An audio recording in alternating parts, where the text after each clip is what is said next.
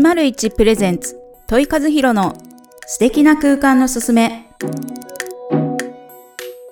この番組は建築家問い和弘の視点で生活の知恵暮らしのヒントを皆様にお届けいたしますこんにちは。建築家の問い和弘です。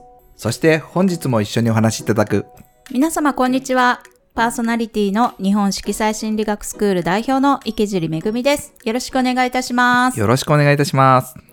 はいあの、はい前回からあの、うん。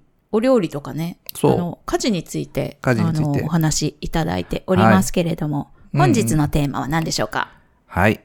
名もなき家事。名もなき家事。うーん、やっぱり何度聞いても、歌のタイトルにしか聞こえない感じではありますけれども、ね。名もなき家事。どういうこと？そうですよね。うん。あのーやっぱりデザインとかいろいろ、まあ、している上で、はい。まあ、リノベーションとか、うん。住宅の設計するときに、はい。もちろん掃除とか、洗濯とか、うん。料理とか、はい。これ家事の、まあ、大きな大三大要素ぐらいの勢いであるんですけど、この名もなき家事も相当皆さん時間取ってるんですようね。えー、例えばなんだろう。えそこに本があるんでわからないんですけど、たくさんありますね。そうなんです。名もなき家事っていう実は本がありまして、うんはいこれ私の家ではですね、うんいつも何かあったら妻から名もなき家事、名もなき家事っていつも言われるんですね。まあ、例えばですね、はい。あの、まあ、よくあるのが、洗濯物をして畳んでいるそれ自身も家事ですし、うん畳んで私が自分のソックスを右左を探すのも家事ですよね。はい。まあ、小さな小さな家事っていっぱいあると思うんですよ。うん例えば本の中にもあるのは、あとは、えー朝起きて、えータッパーの蓋とその相方を探す。それもまあ確、家事ですよね。ありますあね。りますよ。ね。すっごいたくさん実はその名もなき家事たちが。なるほど。確かに、あの、なんとなく家事イコール、掃除、洗濯、うん。料理はいとかはいってイメージですけど、それをするにも、うん。たくさんの行動が含まれてますもんね。そうなんです。それにまつわる。そうなんでというす。ことはもう何？生活する上で、はい。すべての行動がもう家事あそのものみたたいなそうぐらいの。ですね。そうですね。うーんそうなんです。その小さな積み重ねによって、はい。やっぱり毎日の家事っていうのはたくさんあって、それに時間っていうのは必ずうん。とらわれて、はい。で、それが例えば家族という単位であれば、誰かがそれを背負ってるわけなんですね。確かに。はい。まあ、最近では、まあ、イクメンとか家事をできるような男性も増えてきて、まあ、誰かとは言わないですけど、はいやはりまあ、世の常ながら、まあ、女性の方が、うん奥様の方が、これを担ってるか家庭って多いうん。と思うんですね。そういう家事自身を、まあ、捉えながら、もちろん建築でデザインでフォローしできるところはしていきたいんですけど、うんうんまあ、そうは言ってもですね、はいそう簡単にはこの名もなき家事なので、ある、あると思います。難しい。はい。まあ、そうですね、トイケで言ったら、トイレットペーパーの一番最後に終わった芯を誰が捨てるのとか、変えるのとか。そっかそれも家事か。家事ですね。そうそうそう。なるほど。はい。あと、この本での爆笑は、あの、あせんあた使ったタオルを、はい。これは洗濯物に入れるべきかということ、匂いを嗅ぐという家事があったりとか、それ家事かいなとか思いながら。でもその判断もね。そうそうか。必要ですよね。なんかそういう風な小さな家事っていっぱいあるので。ねえ、なんかね、あの、この手元にね、はい。あの本が、名もなき家事っていうね、笑ですよ。本があるんですけど、それね、はい。もう朝うん。のその名もなき家事、はい。昼の名もなき家事、夜の名もなき家事っていうふうにね、わかりやすく、うん。あの、分かれてね、書いてるんですけど、もうね、一つ一つのタイトルが面白すぎて、そうそうそう。スポンジ一人旅とか、何なんでしょうね。どっか行っちゃったんでしょうね。詰め替え爆発とか、そうそうそうそう。多分、もう確かにね。あるよね。うんそうそうね。ティッシュとかもね、箱で、はい箱に詰められ、詰め替えられてる方とかは必ずやらないといけないし。そっかそうそう。うちもそうですけど、洗剤は洗剤ボトル、はい。あの、普通のまま使わないので、はい。ちゃんとかっちょいいやつに入れるんですけど、それも詰め替え。なるほど。まあ、しよく皆さんシャンプーとかもそうじゃないですか。はい、はい。ね、それも全部詰め替え。そうか、それも家事ですよね。そうです。ね。家事ですね。なるほど。そうなんです面白い。この本めっちゃ面白いですよ。うんうんうんうんその名もなき家事はい、そうなんです。はい。今日は、そはいの名もなき家事、こういうたくさん実はあるんですけど、はいでもこれってですね、実はその、今先ほど話したように、誰かがやってるわけですけど、うんうんそれは家族全員でやればいいだけの話で、はいこの名もなき家事をたくさんあるものを一人に背負背負ってもらうことになっちゃうと、うん。ストレスでしかない。ですね。もう言はいったのになんでしてくれないのとか気づいてよとかそうね。なんです。ついつい思っちゃいます。思っちゃいます。うん私はよく言われちゃうので、はい。でもできるだけそれ意識することを積み重ねて、し先ほど、まあ前回も言ったようにその習慣化することができるようになれば、はい。まあ時間はかかるにしても、うんいつかはできるようになるんですね。うんうん私もそういう意味で小さいことを、はい。えー新しいことを付け加えながら、うん自分の習慣に落とし込んでいく。うんまあその代わり、あの、できてないと怒られて、怒られるというか注意されますけど。はいってことはですね、うん。これ自身やはりその家族関係、うん。人間関係がしっかりできていれば、うんお一人の方に全部背負っていただく必要はない。子供さんとうまくいってれば、もちろん子供にはい。やってくれると嬉しいなとかですね、うんうんうんお母さん喜ぶ、あの、楽になるなとか、そういうふうな感じで、こう、人の関係すごく大切なんですよね。うんうんそれができるようになれば、この名もなき家事という本の爆笑ネタを一個一個読みながら、あ、これは私ができるなとか、うんその方がも、その旦那さんが例えばですね、はいできるなとか、そういうことに気づいてあげる。そうですね。うんもう本当にまさに思いやりっていうところですよね。そう、そうなんです。うんなんかこう、気づいたらやってくれてるっていうのが当たり前になってしまうと、はい。もう気づきようがないというか。そうなんです。ね。そうでもなんかこう、ちょっとあえて、あれ？今日なんかこう、こうだなって思った。ら、うん。ちょっと、あの、自分から行動に起こしてみるって本当に大事ですね。大事ですね。そしたら、いつもやっている側が、はあれ？してくれてる。そう。ありがとうにねつながっていくし、それをありがとうって言われると、はい。なんか気持ちいいって、ね、そうなんですなるので、お互いにとってね、そういいことですよね。本当そうですね。うん多分その、人ってですね、まあストレスってなぜ、何をもって感じるかというと、はい。自分が思い描いた、思い描いたものに、とかけ離れたことが起こると、うん人ってストレスって感じるうん。んですね。です。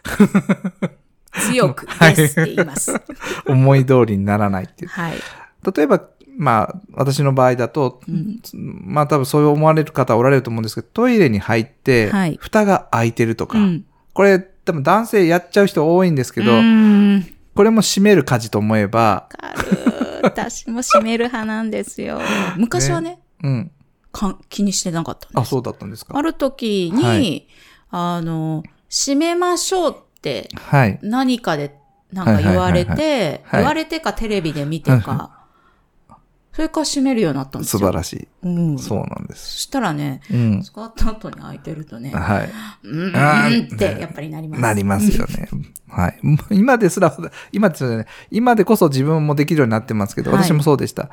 あの、これも意識すれば、うん勝手に手がもう動いて閉めてるんですよね。で、それがなってないのを見ると、はってなっちゃう。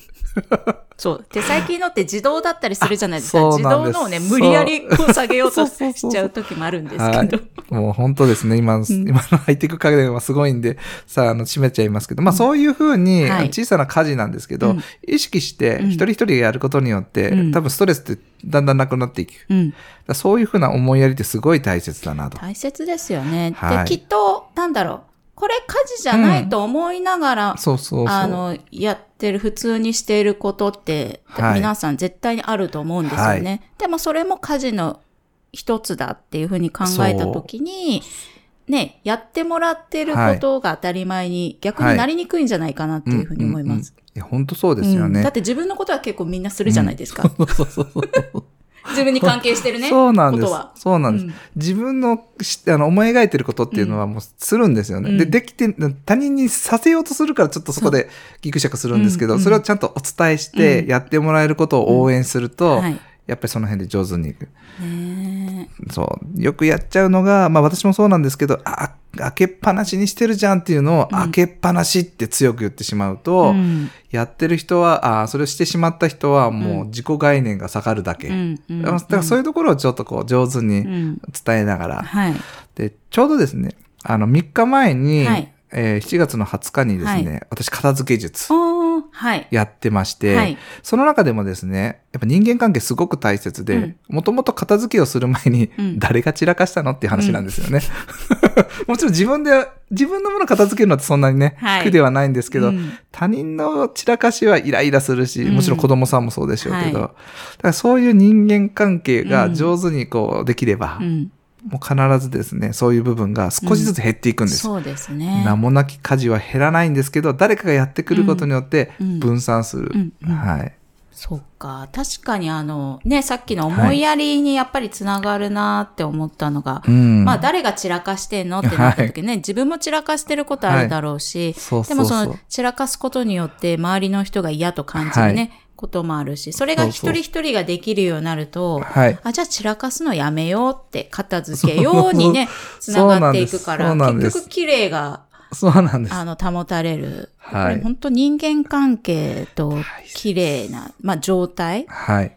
本当にね、イコールですよね。そうなんです。よくあの、あの脳の中がね、ごちゃごちゃしてたりとか、あ考え事をいっぱいしてる時っていうのは部屋が散らかってるっていうふうにねね言われたりしますけど、本当にまさにそんな感じで、人間関係もね、ごちゃごちゃしてると、ややっぱり頭の中で、あ、もう、イライライライライライライライラして、ね、そしたらもう、やっぱ片付けたいって気持ちにならないし、そう。ね、整理しようって気持ちにならないので、人間関係をきれいにし整えていけば、必然とこう部屋もきれいになっていくってね。そういや、わかります。わかりますうん。なので、それをこう、今おっしゃったものをどうやってこうクリアしていくかっていうか、まあ、片付けていくかはいって考えたときに、やっぱり楽しくうん。やっていくと。なるほど。でこの本で言言われてるのが、例えば、た名前をつけてるんですね、その名もなき家事に。はい。タッパー神経衰弱。まあ、さっきちらっと話したタッパーの蓋と容器を正しく組み合わせる家事。タッパー神経衰弱。まあ、例えば、まあ、家族の中で、はいさあ、タッパー神経衰弱やろうとかですね。なんかこう、ゲーム感覚で、うん一つ一つの家事に取り組むと、多分きっとハードルはそんなにうん。高く感じないうん。うん。と思いますんで、まあ、ぜひそういう家事を見つけては、はい。面白い名前をつけて、みんなで取り組まれるといいんじゃないのかななるほとど。いうふうに。いやー、ほんとね、名もなき家事ってね、初めて私聞いたんですけど、やっはい。ぱりどういうものがうん名もなき家事に当たるのかっていうのをね、またちょっと考えてもらったりとそうそうそうね。あのー今日お話した本もね、うんあの見ていただいた、こういうのが名もなき家事になるんだっていうのをね、そうそう知ってもらえたら、はい。あの、行動って変わっていくんじゃないかなと思いますよいねや、。そうです。ぜひ皆さん、あの、インターネットで検索してみてください。はい。では、はい。今日のワンポイント、お願いします。はい。今回はですね、はいまあ名もなき家事に関して、まあ人間関係が良くなれば少しずつこう、やることがさ、あの、えー一人に負担かからないっていう話も含めて、まあ私がその人間関係を良くするために、まあ三つのありがとうっていうのを、うんえー片付け術の中でも話をしているんですね。はいはいこれ何かっていうと、うん何かあったらありがとう。何かあったらありがとう。はいはい。何もなくてもありがとう。何もなくてもありがとう。何かあってもありがとう。何かあってもありがとう。どどういうことかというと、例えば料理を作ってくれたりとか洗濯物してくれたらその方に、あ、洗濯してくれてありがとう。とかですね。うんで、真ん中の、えーお話したのは、今日生きてくれてとか、うん今日横にいてくれてとか、うん何もなくてもありがとう。うんで、最後は、うん。文句を言われようが何言われようが、何があっても、あ、教えてくれてありがとう。この三つを駆使して、まあ、一番最後は結構難しいんですけど、ね。私も習得するのに、の そうそうそうそう、イラッとしてても、うん。あ、教えてくれてありがとうっていうふうに言えれば、すごく人間関係良くなりますんで。確かに。本はい。当ですね。今日はこの三つ。つのありがとうをですね、うん。ぜひ皆さん、うん日常で使ってみてください。そうですね。だって、ありがとうって言われて嫌な気分になることってないですもんそうね。ないですやっ。ぱり嬉しいので、ぜひ、ありがとうの習慣、常に、はい。あの、していくといいのかなっていうふうに思うので、はい。ぜひ、あの、これを聞いた、もう、聞き終わった次の瞬間から、です。ちょっとこう、ありがとうっていうのをね、練習してみたらいいんじゃないかなっていうふうに思います。はい。今日は皆さん聞いてくれてありがとうございます。はい。ありがとうございます。ははい。では、お時間となってきましたので、はい来週のテーマは何でしょうか？はい。来週のテーマは、はい。いろいろな家事を今回お伝えしたんですけど、はいまあ、もっといい暮らし、はいまあ、家事家事につたあの関係する話ではあるんですけど、まあ、時短家事的な話をうんちょっと話したいなと。なるほど。家事が続きますね。いですね。ろいろありますね。家事をテーマにしてもね。そうですね。いや、本当にそうなんですよ。あのー、なんて言うんですかね。やっぱ家のことと書くので、はい。家事はですね、まあ、素敵な空間のすすめっていう、このタイトルを忘れか、は忘れそうになるんですけど、うん。やっぱその空間にどういうふうに、うん。その、楽しめるか、はい。やっぱそれは日常生活がストレスない、そんな、えー時間の使い方、はい。まあ、そう考えると、やっぱこの家事の部分もしっかりお話ししておきたいなと。外せない要素ですよねはい。はいそれではまた来週はい。さようなら。さよなら